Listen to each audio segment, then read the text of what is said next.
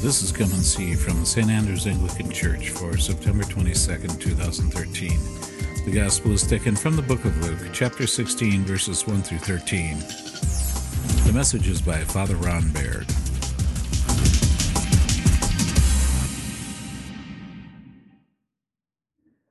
This morning's Gospel lesson, we have the parable of the unjust steward. Makes him sound a lot better than he really was, doesn't it? Somehow it's an odd sort of parable in one sense, in that it's sort of told from a facetious point of view. Um, people who don't understand that Jesus has a sense of humor really can't get this at all because the guy basically is being fired because he squandered his master's wealth. I mean, he, he, he was supposed to invest his money and do good things with it. Instead, what he did was he lost all of it. And so he goes out then and get some of the, the people that he'd done business with and start saying, hey, I'm going to cut your bill for you because I'm being fired here and, and I'm going to need some help after I get on out, you know, because I don't, I'm not going to have a job or anything. So he says, just cut it in half, just cut it in half. And then it says that the, the owner, the master, commends him for it. Now, if you look at that just uh, as literal, then you would have to say, let's see, the guy squandered his master's wealth, then he squandered some more of it, and then the master commended him for doing such a good job. That would be odd, wouldn't it? it wouldn't make any sense at all. But what we have to see is what Jesus is doing is talking about the way that, that people in the world tend to work. You know, because we're very wise and shrewd when it comes to taking care of ourselves. Even if we don't do it well, we somehow or other find coping mechanisms, way to get by. You know, it's, it's that old adage that necessity is the mother of invention. I mean, when you have to have something, then you figure out what to do. And when you don't really need it that much, you don't work that hard at it. I mean, it's just a human norm. And so, what Jesus is trying to say is that you aren't going to be able to serve God and the ways of the world at the same time. Now, one of the unfortunate things about the translation today is that it, it says um, at the end, Jesus says, You cannot serve God and wealth. Well, that's not really what that says. the word is not wealth. Um, it's, it's a different word entirely. The word is mammon. Remember that word, mammon? Um, it was used in the King James Version all the time, but people don't generally use mammon very much. And we don't really like the word very much because it's not easily translated into English. As a matter of fact, it's an Aramaic word that has been transliterated into Greek that has been translated into English. So you can imagine how confusing that gets. So we have to ask ourselves, well, then what is this mammon that we can't serve mammon and God at the same time? Well, mammon is a demon, actually. And, and there's a proverb that really gets to the heart of this gospel lesson today that really tells us, see if you can remember this. What is the root of all evil? It's interesting. Some people got right, some people got wrong. Love of money is the root of all evil. Money's not evil, money's a thing. It's, it's, it's, it's just a thing. It's not evil, it's not good, not bad, it's just there. It's the love of money that is the root of all evil. And that's what Jesus is trying to say, because that's really what mammon is as a demon. He drives people to lust after money, you know, to be able to, to succeed by having the most, or to provide for their own security, or to make sure that their family is okay, and, and it is a temptation in our world because so much is driven by wealth.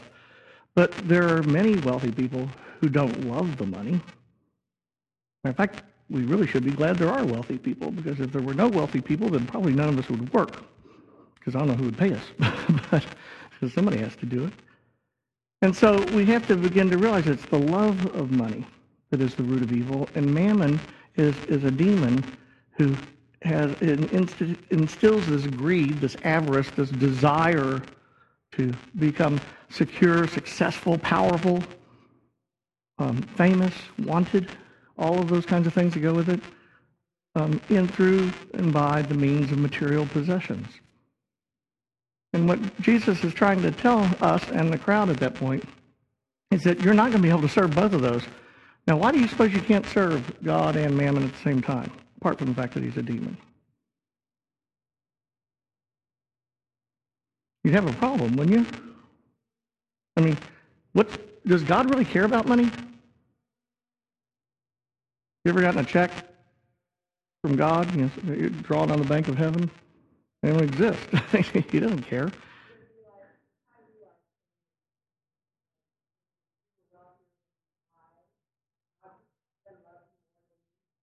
Yeah. Some people think that. Matter of fact, the Puritans did believe that wealth, the accumulation of wealth, was a sign of God's favor upon you. Whereas if you didn't have wealth, you obviously weren't in God's favor. I don't know how they ever explained Jesus or St. Francis of Assisi in that, but somehow or other they got there. But it's not money that's the problem. It's what we do with it. It's how we treat it. Because money does become something that is, is seductive. It, it becomes something that we believe is, you know, begin to think that we need, that we have to have. When in reality, what Jesus says here is that the unjust steward, he, he, who the master commends, by the way, if you notice, he didn't say he gave him his job back, but um, what the master commands, he commends for being unjust even more so. What he says for you, therefore you go and do likewise. You make all the friends and high places you want. You know, you, you butter up to those big wigs and get all the money you can get out of them and do just as well as you can, and then let them welcome you into their eternal home. Of course, they don't have one, do they? And so as a result, we end up investing ourselves in something that will ultimately kill us. And it's odd because we do it for the opposite reason. We do it to provide ourselves security. So what is the appropriate approach to money then? The appropriate approach, approach to money is the same as the appropriate approach to anything that God gives us. If God gives us wealth, we're supposed to be good stewards of it because he gave it to us. If God gave us a family, we're supposed to be good stewards of it. If God gave us a, a vocation or a calling, we're supposed to be good stewards of that. God gave us a planet, we're supposed to be good stewards of. We're supposed to take care of all the things that are under our dominion on behalf of God. And when we begin to see money as a tool, as a resource, to be able to help do the things that God wants to have done, as opposed to an end of, in and of itself, then we don't have to worry about it becoming mammon. Because we realize that it may all be here now. You know, we may be doing very well now, but it could all be gone tomorrow. That's one of the things I've always found interesting about it is that do you realize that if there was a nuclear war, that your money would be worthless? That's if you survive it. Because where would you spend it? It would destroy the infrastructure. I mean, there would be anything left.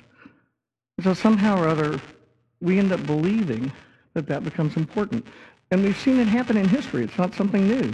When the Roman Empire in the West fell, money, currency from Rome became less and less important because you didn't get to the eastern part of the empire to spend it. You know, if, if you were starving to death and somebody said, I tell you what, I've got 10 gold coins here and I've got a chicken, which one would you rather have? I'll take the chicken, yeah. You can't eat the coin, can you? What good's that going to do you? And, and so love of money is that pursuit of it as an end in of itself. An appropriate stewardly approach to money is to see it as a tool, a resource that God gives us to reach out to others. That's really the reason why God gave us tithing as an example, by the way. Tithing's not meant to be done for fundraising. You know, it's not meant to be done to determine whether or not you're good enough to get into heaven. It really is a way for us to measure ourselves to see how tied into my money and my wealth am I? How devoted am I to it? Am I willing to give up the first fruits, the first 10%? Now, I suppose he could have said the first 1%, but that would have been pretty easy for most of us. You know, we'd be more happy to do that. And so he set 10. Because 10's a big chunk. I mean, well, that's a lot. And if you give away 10%, you notice it. And what's even more so interesting about it is a lot of people think that the tithe is the goal, you know, it's the maximum amount of giving. That's actually not true. It's, it's supposed to be the minimum standard. Because the real goal is to not need any of it, to only need God. And it becomes easy in our world to say, well, nobody can really do that. I mean, it's impossible. Except, let's see, Mother Teresa did that, didn't she? Oh, yeah, St. Francis did that. Think of Jesus did that too, and all the apostles. It is possible to do it. It's not possible to do it and live a nice lifestyle. And yet, on the other hand, you have to look at Paul. Paul writes, uh, it's interesting, if you read the book of Acts sometime, just go through there and look through the book of Acts and see how many times that you see that Paul converted a whole bunch of women in a town and many wealthy women. I find that fascinating. I mean, he must have had a charm with the ladies or something. and many wealthy women um, would come to Christ because of Paul, which is an, an amazing sort of thing. And, and, he didn't seem to condemn them for it. Matter of fact, all he did was say, to those who have been given much, much is expected. And it's true not only in money, but it's true in our talent, in our time, in our abilities, in everything that we are. Because ultimately, we have to choose which master are we going to serve. Are we going to serve the master of this world, which says, I need to survive, I need to make it, I need to be a success? Or are we going to serve God? Who we say, I am totally dependent upon you and everything I have is yours already. So whatever you give me, you give me for, for me to use on your behalf. And I need to do that wisely.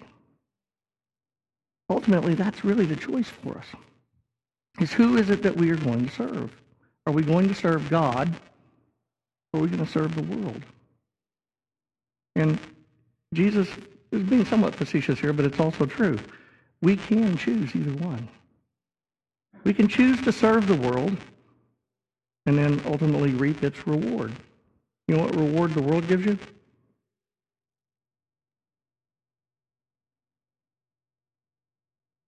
A place to spread your ashes or body, depending on what you got. That's about it. Yeah, I mean, there's nothing else, is there? As a matter of fact, did you ever think about the fact 2,000 years from now, nobody will even know who you are, were, that you ever existed? I mean, there'll be some people, people know who exist. We know some people live who lived 2,000 years ago, but not very many of all the people who lived. The world doesn't care about that. The world cares about itself and what it can gain. That's why the dishonest steward did so well by cutting everybody's bill. So he was making friends in high places.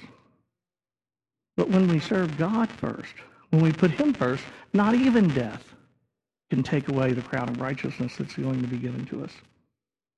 And so in this parable of the unjust steward, he's neither saying it's okay to be, you know, crooked in your dealing, business dealings, nor is he saying that, um, that we shouldn't have money. What he's really saying is that you have to, in your mind, prioritize things. What is first for you? Who is first for you? What is the most important thing about your existence? And then invest in those things. Jesus said it more plainly in the Sermon on the Mount. He said, Seek first the kingdom of God and its righteousness, and then all these things shall be added unto you. Oftentimes we put that in reverse. First we seek all the things we want, and then we'll go get the righteousness of God. And yet the truth is, honestly, it is harder for a rich man to enter the kingdom of heaven than it is for a camel to pass through the eye of a needle. Not because God doesn't like rich people, but because wealth is seductive. It can convince us that we need it, just like any other addiction. And it's only when we put God first in that priority list, when we put God as the head of everything that we are and everything that we have, that we can keep straight which master it is that we're serving.